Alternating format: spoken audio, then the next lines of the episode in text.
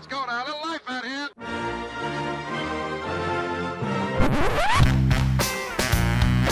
What the hell's going on out here? It's a lot of fun. Keep it fun. How about that for an intro? Holy llama. What do you think? So I did it. I said I was going to do it and I revamped the intro and there it is. Let me know what you think. The last one was, I don't know, a little bit somber, something a little bit kind of, um, kind of a little bit serious. So I revamped it. Took hours as usual, but it's done. So uh, to anybody who doesn't like my intro, uh, put your entries on a postcard and send them to me, and I'll be sure to uh, read every single one of them. Anyway, I want to give a big shout out to everybody who got in contact and took part in the challenge last week. Um, if you listen to that podcast, uh, if you haven't, go back and listen. Um, if you did, you witnessed an Irishman getting sort of semi emotional. Um, you know, pretty sad circumstances. Uh, Joan and myself attended a funeral of her, one of our childhood friends, 28 years of age, died of cancer. Absolutely shocking stuff. So I challenged everybody to do something new, uh, do something different, do something that you've been putting off. Um, and we got people coming back and saying that they were meeting old friends after years and years. Uh, some people were going for the first run as a bit of an inspiration from it. Uh, one guy went abroad with his dad to watch a soccer game. Now, I don't know if that counts. Um, Chris, if you're listening, buddy. Um, I don't know. Did you gotta you gotta get back in contact, right? Did you book that after the podcast, or was it already booked and that was just kind of one of the things like you're doing something new? If it wasn't done and it was booked last minute, and yourself and your dad went off on holidays, fantastic stuff. And uh, Andrew Mead spotted you in the crowd, so we put that out on Twitter. So look, long story short, life is too short. As am I. I am also too short. So you know, I've got experience in these things. Anyway, as usual, uh, so the name of this podcast is Who is Ray Nitschke? So what I'm gonna do is I'm gonna do kind of a, a history podcast, mostly because of the absolute balls that I'm seeing online. Like I'm looking at these articles. One of them in particular gets clown of the week. Um, I'm not gonna play the drop. I'll just talk about it because I want to get onto the Ray Nitschke piece. Um, and I've been reading Ray Nitschke stuff uh, now for a solid week, trying to get a real feel for who the guy is, and I want to be able to get that across to you. Um, some holes in an awful lot of covers that we see. I'd love to delve deeper into it. I'd love to get the likes of uh, Chris Crystal maybe on the podcast or Cliff Christl, I should say, on the podcast and delve into it. Maybe even Jerry Kramer. Uh, and maybe some people that are involved later on in his career because there's a bit of a bit of a gap there.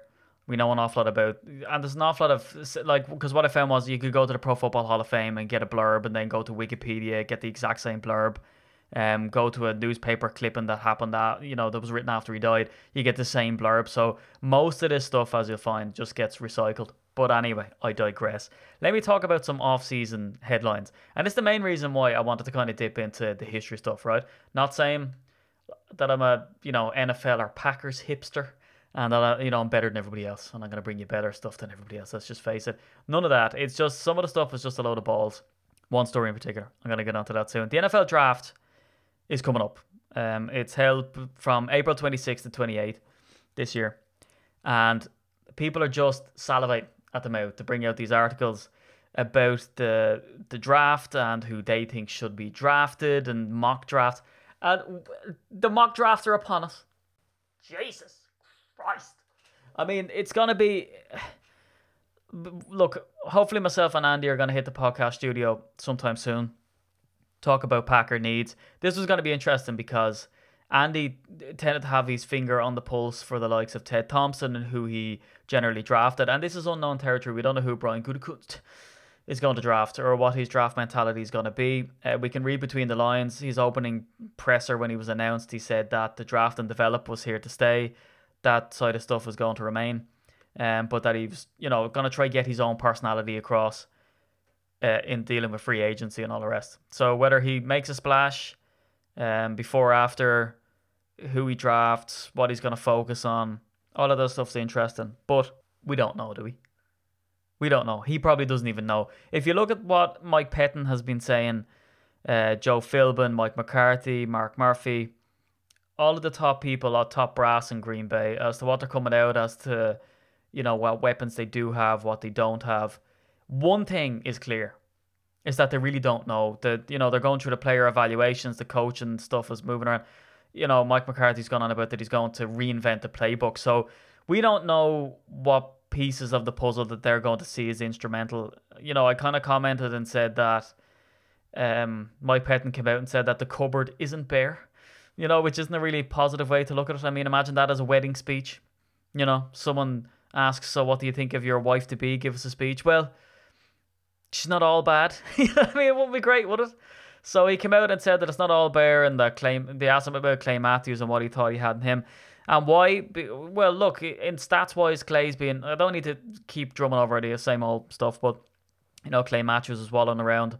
Uh, on the lower rankings for linebackers, and you could look at that and look at what happened to BJ Raji at his position later on in his career you know, that he was a great player. They played him at a position. He took a nosedive. Then they tried to, you know, bring him back and put him into his old position.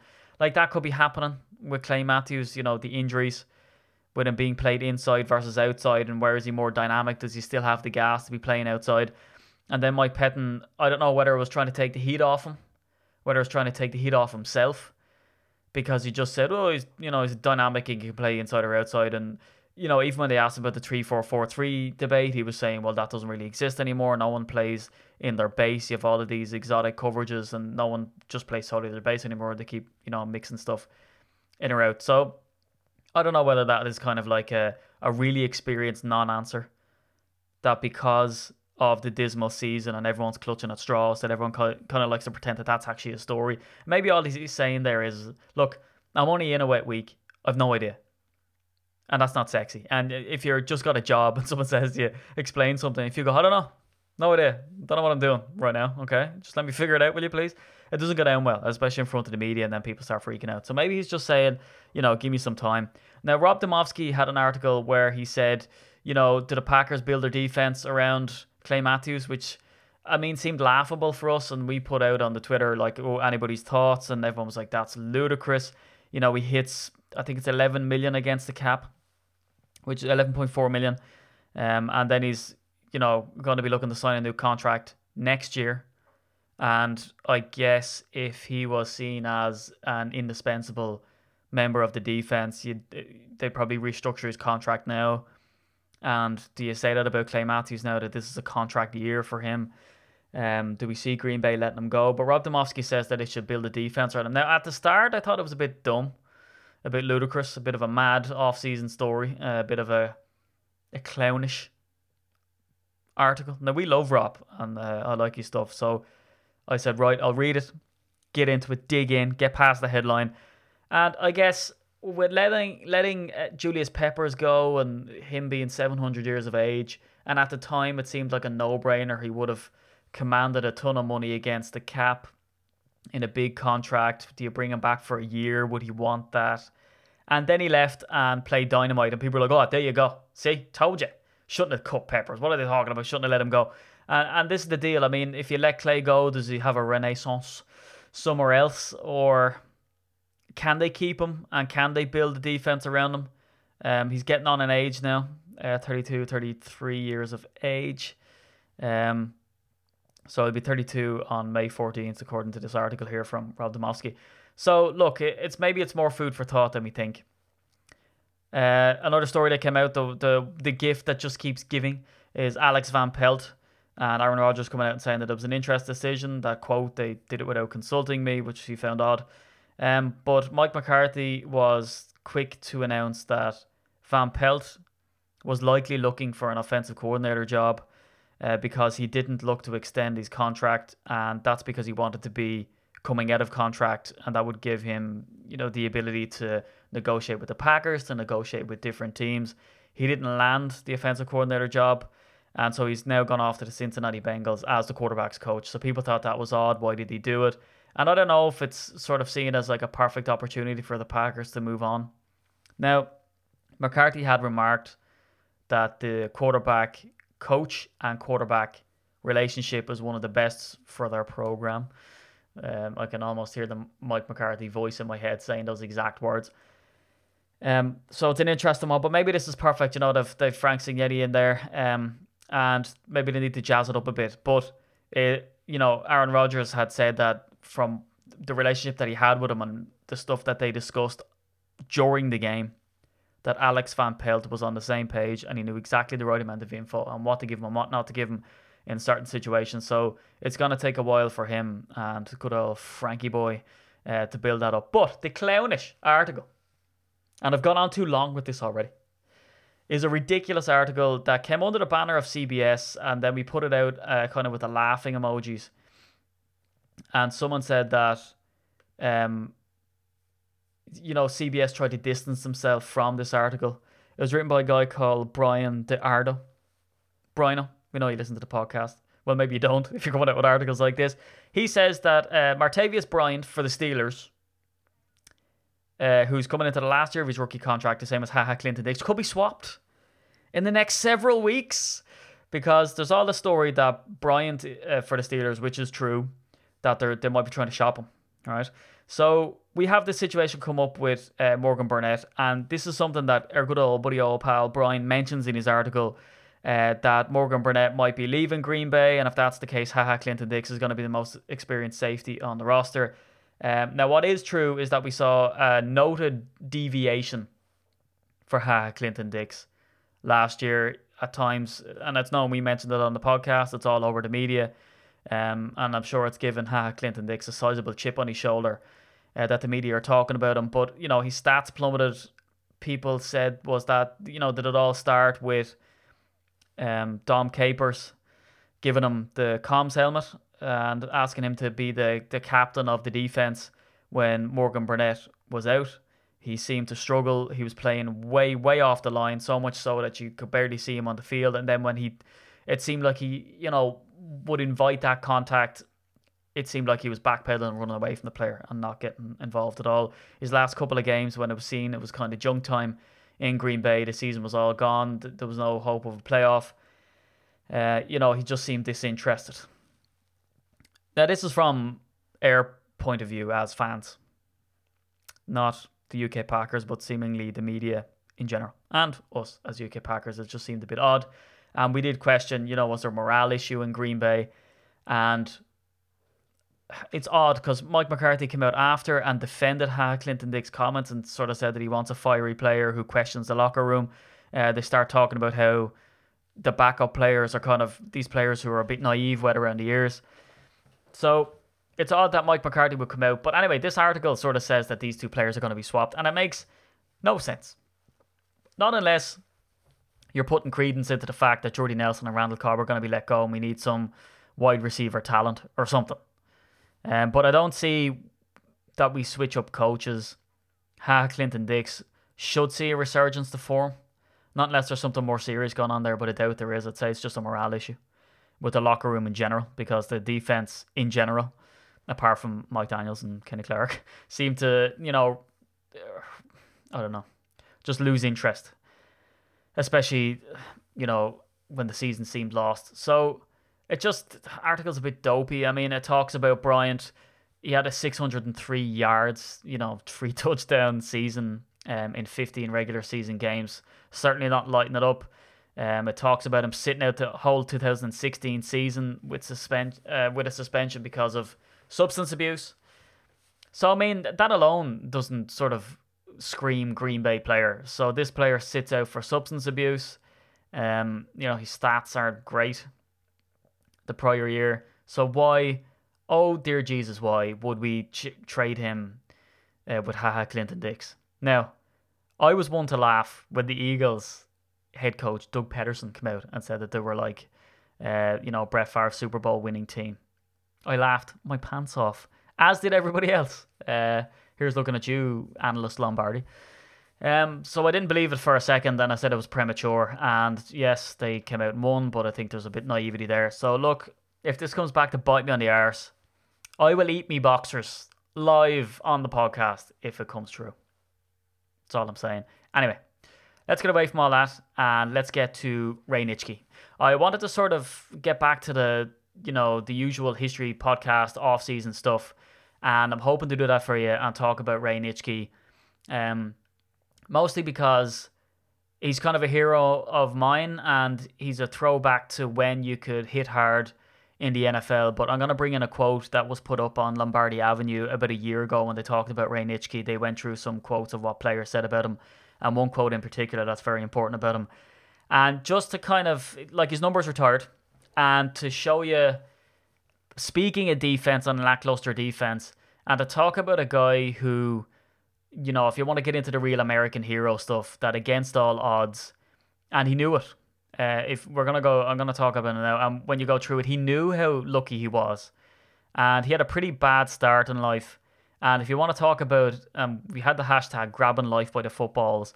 If you want to talk about grabbing life by the footballs, uh, Raymond Nitschke certainly did that from a pretty crappy start in life. This guy was tough, he was aggressive, and from from so let's take a look at him. So he had a real Jekyll and Hyde, and this this that phrase has been said by a bunch of people about him. Um, and I'm gonna try put my own spin to this because look, I got a kick in the balls the last time when I tried to do a, a history piece. Um, when I don't know why Ryan was out that time. Um, and it was about Lambeau Field and its extensions, and I got an awful lot of the material from Packers.com, and I said that, and then some guy, some troll, was at me saying, "Oh yeah, you got that from this website," and I was like, "Yeah, uh, I did," because I'm, you know, there's only so much limited information, and the best resource that I had was Packers.com, and he just spent like just so long, just of his life and time. Uh, going around and commenting under every single tweet that I put. Oh yeah, well how about you plagiarize? You know, and he's just kept kicking me in the balls over uh, this. So I got an awful lot of this material. Well, I got all of it from online because let's face it, I didn't know Ray. Uh, but I'm gonna try put my own spin on it, and I've rearranged everything in my own way, my own narrative, and I'm gonna try bring you the most complete account of you know Ray's early life, his playing career, his accolade, his legacy, why he's important, what type of guy he is, all in this podcast. And I'm gonna try quote the sources that I used throughout the whole thing. But thing that from you know watching all of these specials and the NFL's top 100 players, and he ranked 47 um, on the top 100 list. And then depending on what articles you read, you know, he comes in as the top linebacker, he comes in at, you know, the top 10, it's whatever. Um, but one guy who sort of alludes to this Jekyll and Hyde style stuff is Jerry Kramer. And Jerry is a very important ambassador for the early Lombardi teams because not only does he give us exact verbatim quotes of Vince Lombardi that we might not have otherwise, he gives us an insight with his books and also the players around the Packers. So Ray was a tough uh, and aggressive guy. He wasn't a dirty player. He just hit hard and left it all out on the field. Now, this guy was proper old school tough, and I'll go on to discuss why. So, this Jekyll and Hyde kind of personality, um, it's spoken about that he had a Jekyll and Hyde personality because he was like just ridiculously aggressive and nasty on the field, not in a dirty player way, but just in a really like you just can't come near this guy. He will just like tackly into next week. And then he was a really nice guy off the field. And uh, I can't remember who we had on the podcast, but they said that they met Ray Nitschke and spoke to him, and it was a really nice guy. And I've been watching videos all week of him. And to fans, he's really approachable. Um, at the Hall of Fame, that was really, really important to Ray was the fact that he got into the Pro Football Hall of Fame, and uh, he was great to the players there. And uh, there's a a really highly circulated video of him talking to players down in Chicago where he, he played his college football because that's where he's from. He's from Chicago. And, you know, he's talking to them and rallying them up.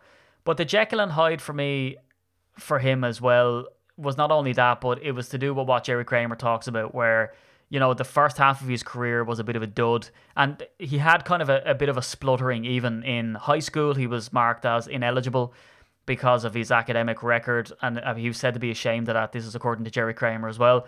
Um, and he carried that sort of shame with him all the way through his career and made sure that it wouldn't happen again. And that was his other Jekyll and Hyde, is that he was nasty on the field, nice off it. Uh, he had a crappy start to his career, and he had a, a really good career thereafter, became a Hall of Famer.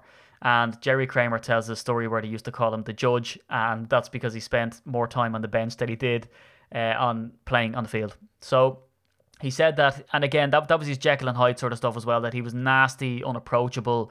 There's a quote out there from Vince Lombardi that said he was belligerent. Um, that you know he had a heart. What did he say? As as big as all outdoors, which is like a real old timey phrase, which is I'm definitely going to use like in the workplace. Um, and it, that he was a, he was real difficult to coach. But that's because let's look at his childhood. His dad died when he was three in a car accident, which was kind of shocking because we're talking about the 40s here. So it's not as if we're talking about high powered cars.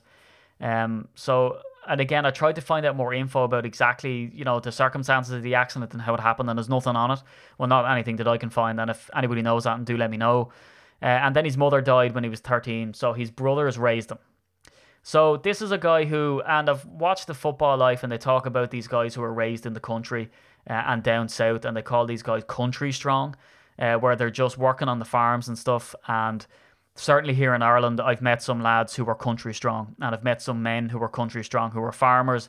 They're out, you know. I, I knew one guy he'd get out in the morning at about four or five in the morning to do his farm and stuff. He'd go off, do his regular job, come back and do farming, and fall into the house at about seven or eight o'clock. And I remember asking that guy, I said to him, How do you do it? I mean, how do you do your farming stuff and move cows around and all this type of stuff and then go out do your normal job and then come back, basically double jobbing it and have you know, very little life as to what I'd call a very little fun. And he said that he didn't see farming as a job. He saw it as something enjoyable. Um, and that was a real crux to him. So that was an interesting perspective that I sort of carried with me to this day. You know, that whole balls where if you do a job that you enjoy, you'll never work a day in your life. Uh, whereas this guy sort of saw that. And he was a living testament to that, which was funny. He wasn't just an Insta quote. So Ray Nitschke was proper rough. And that they said that he wasn't sort of shy about getting into fights. So he was adopted um, by and raised by his older brothers, who were, I think one of them was 21 and he was excellent as an athlete and he seemed to really pour his time into that. So he was a good football player he played baseball and he played basketball. And he was offered a three grand baseball contract with the st louis browns or st louis browns? Um, instead of going to the university of illinois but his brother said to him don't do that head off and, and go to the university of illinois where he got a scholarship and this is another sort of thing from jerry kramer um, back then, football wasn't as revered as it is now. So when he went and had a full scholarship to the University of Illinois, he was kind of looked down on for having a football scholarship. Um, and Ray uh, quoted, "It was the smartest thing that he ever did. It was going off to the University of Illinois." Um, like all football players, as usual, you want to be the the sexy one. So he decided that he wanted to be a quarterback, and he was, and he had these lofty ambitions of being the quarterback for the Rose Bowl. And in that video, when he's talking to the players of the University of Illinois. I think it's 1991. He talks about wanting to get to the Rose Bowl and he never got a chance, and he's trying to get them all jazzed up um, to go into that game that they're going to play and try to get to the Rose Bowl. Um, so there was a bit of, uh, I think it was injuries or something like that. Uh, so he became a fullback and a linebacker um, in college, and in an Ohio State game in 1956 if you look at Ray Nitschke, he had false teeth and he used to take them out for the game. And they called that he had this kind of like strangely aggressive, crooked smile. And that's because he got four of his teeth knocked out in that game and he played the game. And this is what I'm talking about. This guy was super tough. Um, so he was a Bears fan with growing up in um, Chicago and he wanted to be drafted by the Bears. But he was seen as one of three players of the best Packers draft in history in 1958. So they took uh, Jerry Kramer, uh, Dan Currie, sorry, four players, and Jim Taylor, along with Ray Nitschke in this draft, and it was seen as you know the best draft that the the Packers ever did. But they sucked that season. They only won one game, and he played under the number 33, and then became number 66 then for the rest of his career. So I mean, when everyone talks about how legendary uh, Ray Nitschke is, you see these videos of him talking at the Hall of Fame, and you see him being nasty. And one of the nice stories that I heard of him, well, depending on whether you're a Packers or Bears fan, was is that when they, they looked at Ray Nitschke's hands, I think it was Mike Holmgren said it. Uh, it was a video I couldn't find it again when I tried to look for it. Uh, they looked at Ray Nitschke's fingers and they're all bent and smashed up. And they said to him, Ray, what happened to your fingers? And he said, Oh, they're all bent up from shoving my hands into Bear's face masks. So it's just that aggressiveness. And again, to comment on his appearance, this guy looked like like he was Benjamin Button. You know, he was born and he was automatically, you know, 57 years of age. So Nitschke had these sort of famous big glasses, but of course he'd take them off for the game. So he'd have this squinty look. Uh, he had his teeth knocked out, as I said, in that Ohio uh, State game back when he was in college. Uh, he used to wear this heavy padding on his arm, and this guy was just the epitome of tough. And he had that sort of crooked smile because his teeth were missing. And like a couple of the pictures that you see with him, his jersey will be blooded. Uh, there's that famous run where he intercepted the ball and ran it back, and you see him kind of holding onto his hamstring. I think he pulled his hamstring, and he's sort of limping into the end zone. This guy didn't miss many games, and this guy was a proper Iron Man. You know, Brett Favre was kind of a throwback to how tough this guy was. So to look into kind of his playing career, uh, as I said, he dreamt about being a quarterback, became a fullback in college, but he played in an era where you played offense and defense. So he was the quarterback or fullback, and then there was stories out there of him being a safety and a linebacker, and he was sort of touted as the best linebacker in the country um, when he played in college. So Nitschke was excellent in pass coverage. He was an excellent run stopper. Uh, we see him come down with interceptions. He was always there to bat the ball down. He comes out with some fumbles and he hit really, really hard. And people said that this guy, when you got hit with him, you know, it was like getting steamrolled because he was just absolutely unbelievable. He was the linchpin of a defense that is seen as one of the best Packers defenses ever. It's the one that people keep referring back to every time they talk about how tough the Packers defenses can be. Um, he played with the Packers from 1958 to 72 and he won five league championships and the first two Super Bowls in 67 and 68. And an article here from the New York Times, Bart Starr said that he was so strong that he could throw the ball uh, 100 yards and he could throw it 80 yards as if it was nothing to him. Um, and also, he hit running back Jim Race so hard that he knocked him unconscious for 15 minutes. So that's all according to the New York Times. Lombardi was pretty tough on him. And this is something that I sort of derived from it. And this isn't something that I saw being said. Uh, now, Jerry Kramer says that the turning point in his career, so he was kind of the judge and he sat on the bench till 1961. And from 1962 onwards, he was a a real stalwart in the Packers defense and became the player that he was. Um, I'll talk about his accolades a little bit later. So they say why that was was he married a green a local Green Bay girl called Jackie and he married her in 1961. So where it all comes together, I think, for Ray is, and she's seen as the calming influence on him. But I think it was Vince Lombardi being a bit of a hard head on him. Nitschke says himself, and I'm going to quote, the guy never let up, uh, but he was consistent. He wanted me to not only be a good player, but a good guy, and I needed that. So Ray sort of like it's obvious, right? So he lost his dad when he was three, his mother when he was 13. He got his dad back to a degree when Vince Lombardi came to Green Bay after his rookie, you know, dismal rookie year. Uh, but Ray still didn't kind of care. Um, and then when he met Jackie, then I think he completed that mother father package. Is that he had Vince there to be the daddy figure, his wife to be the you know maternal figure. So there's stories out there, and again, I didn't corroborate them myself to say that uh, Jackie couldn't have children, so they adopted three kids. So you know, he was a, a fantastic father to the three kids.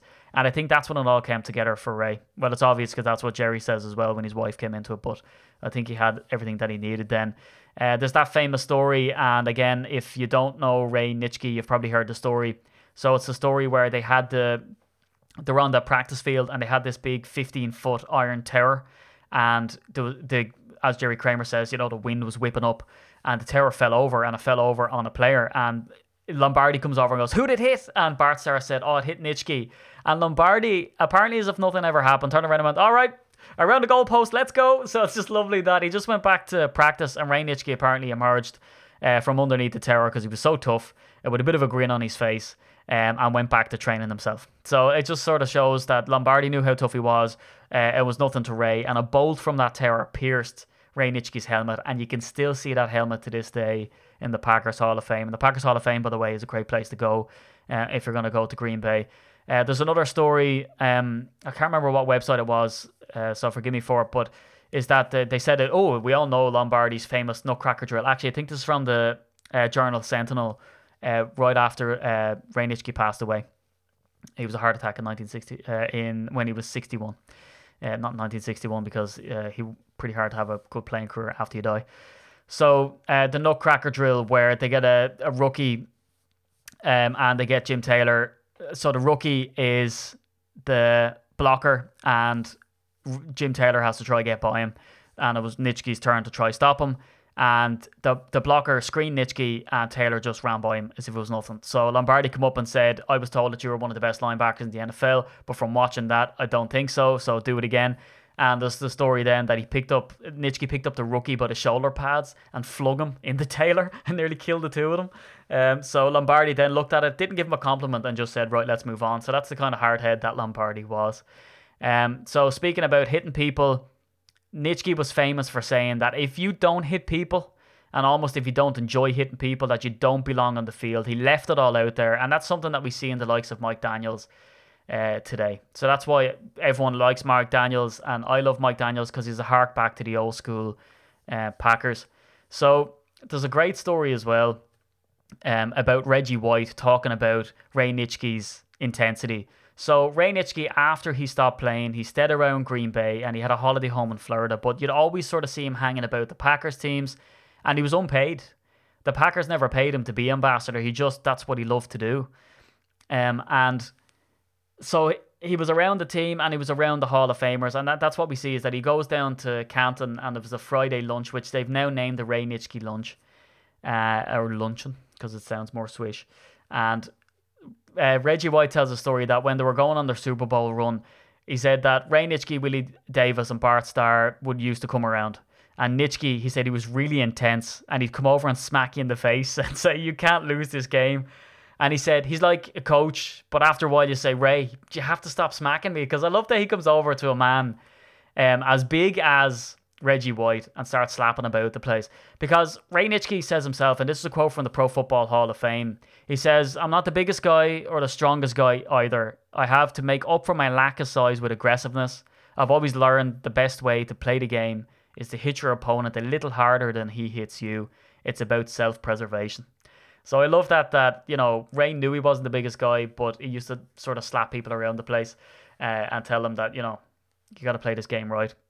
So he was deeply appreciative of the game, being an unpaid ambassador for the Packers and the Hall of Fame. And as I said, he uh, used to go down and speak every single year after he was inducted into the Pro Football Hall of Fame.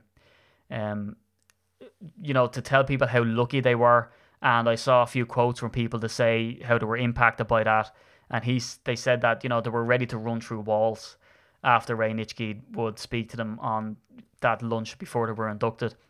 Now, again, I tried to find out more about this, but I couldn't find anything. The end of his playing career was apparently very grisly. So, you know, you wanted to go out in the blazing glory, uh, but he didn't. So, Dan Devine or Dan Devine, depending on how you want to pronounce it, he comes in and benches Ray Nitschke for a lot of 1971 and 72 for a guy called Jim Carter. So he played him in the middle. And apparently it was a pretty horrible experience for both Carter having to replace him and also Nitschke, uh, who was an old great.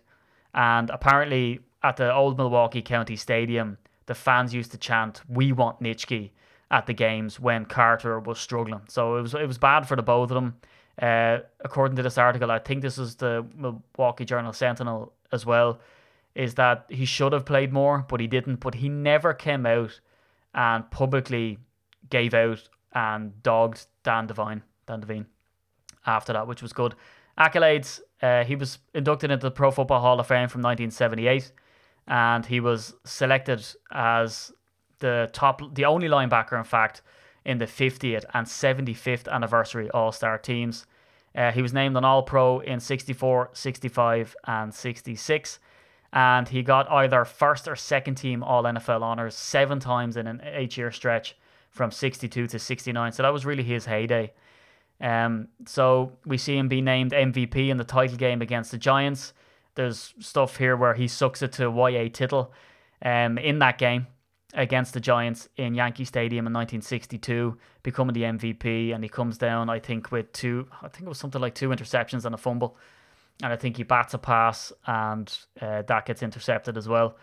So, as I said, all time linebacker in the NFL, um, and he was uh, given a, a, few more kind of accolades in Green Bay with the Ray Nitschke Field, which is one of two outdoor facilities, uh, and they sort of revamped that and put bleachers in. And also, there's the Ray Nitschke Memorial Bridge uh, that goes across the Fox River on Main Street, and that took over from the uh, Main Street Bridge, which was built back in the 20s. So he died on March 8, 1998, and he was in Florida and he was driving his daughter Amy and his granddaughter, I believe, and they stopped at a convenience store and he suffered a heart attack and died. And he his adopted kids, uh, John and Richard, and his granddaughter uh, at the time survived him, and his wife Jackie had died two years prior. So, like the, his look, his number was retired in Green Bay. The only other player to have their number retired before him at that stage, from that era, was Bart Starr. And the real legacy for Ray is the fact that the number 66 is still synonymous with him, NFL wide, I would say. Um, you know, there's still images of Ray everywhere. His merchandise always goes for a high price because people know how important he was. Um, anytime anybody talks about toughness, grit, and uh, you know high standard of defensive play, they always talk about Ray Nitschke. And even myself, knowing not as much as I do now from doing the research for this podcast, uh, but from knowing what I did about him when we played our flag game, I got uh, our t-shirt supplier at the time because we were getting like sort of names of players printed up. I got a Nitschke jersey, uh, or a, sort of a little t-shirt done because I knew how important of a player he was. And according to a Lombardi Avenue article, and one that was further printed then on Fox, they talked about what other quotes had said from him. So I kind of gleaned this from there. So George Allen said, uh, Nitschke was one of those special players who did things others didn't do when I was with the Bears and we named their defense the 47 Nitschke because it was copied from what uh, the way Ray used to play certain situations. So naming a defensive play after a player is a pretty high compliment in my book. Uh, Bears center Mike Pyle. Uh, I can say playing against Ray Nitschke shortened my career dramatically. I had great respect for Nitschke. I thought he was one of the greatest linebackers um, to play the game. Raymond hit awfully hard, and this is what the quote I was talking about at the top of this piece. But he said he wasn't a dirty player. So this is a guy who got clobbered by him time and time again, but said that he wasn't a dirty player. Mike Ditka said the toughest guy I ever played against was Ray Nitschke. He was a physical, tough guy and was a great football player. Uh, Dave Robinson said, pound for pound, there's never been a linebacker that's come close to Ray Nitschke. So, you know, his peers speak highly of him all of those inducted into the Pro Football Hall of Fame said that you know one of the highlights of them actually being inducted was his speech uh, the night before they got inducted, which is something special. And even young people today know who Ray Nitschke was, one of the absolute all-time greats. So that's Ray Nitschke in a nutshell. Hopefully, I gave you some knowledge on Ray uh, if you didn't know all about him, or you just enjoyed sort of recapping about him. And hopefully, this podcast was an awful lot better than me rehashing some old balls about, you know, some of the off-season crappy stories of doing 500 mock drafts. So we have a special podcast coming up uh, next Sunday, Monday, and that's going to be with Gabrielle Valdez Dow. Uh, she's the VP of fan engagement with the Packers. She came to our London meetup and she's instrumental in an awful lot of the stuff that you see going on in Green Bay, certainly from a fan perspective, so our experience. And I'm looking forward to picking her brain about that. Also, picking her brain about how uh, you know, she got to where she was. She, I know she was previously with the Ravens and how she she got the the role in Green Bay and all of the projects that she has going on. Uh, her reach in Green Bay and with the Packers goes, you know, further than just fan engagement. You'll see her on game day with the headset on, as busy as can be. So I'm really looking forward to catching up with Gabrielle, and she always gives us a warm welcome uh, for all of the fans that you know when we go over. So uh, outside of that, 1919 shop is coming really, really soon. The stuff should be over the Atlantic Ocean uh, any day now, and they'll be landing in the shop. So an awful lot of people got the pre-order, and we've also got some stock that we're going to throw in the shop. And our aim of the game is is to give you Packers merch for way cheaper than you can get anywhere else, because that's what we're all about at UK Packers. Because we're a fan group, not a business, and we like to give Packer fans uh, a hub to go to and the absolute uh, best experience on game day and everything outside of game day that we can. But listen, I've been at Steedy the NFL on Twitter. Give me a follow. Follow the group at UK Packers. Um, and as usual, follow all of the group accounts on Instagram at UK Packers, Facebook, and get into that closed group on Facebook because there's proper quality banter that goes there. Make sure you subscribe on iTunes if you haven't already. If you like the podcast, be sure to give us a review. And I'll speak to you next Sunday.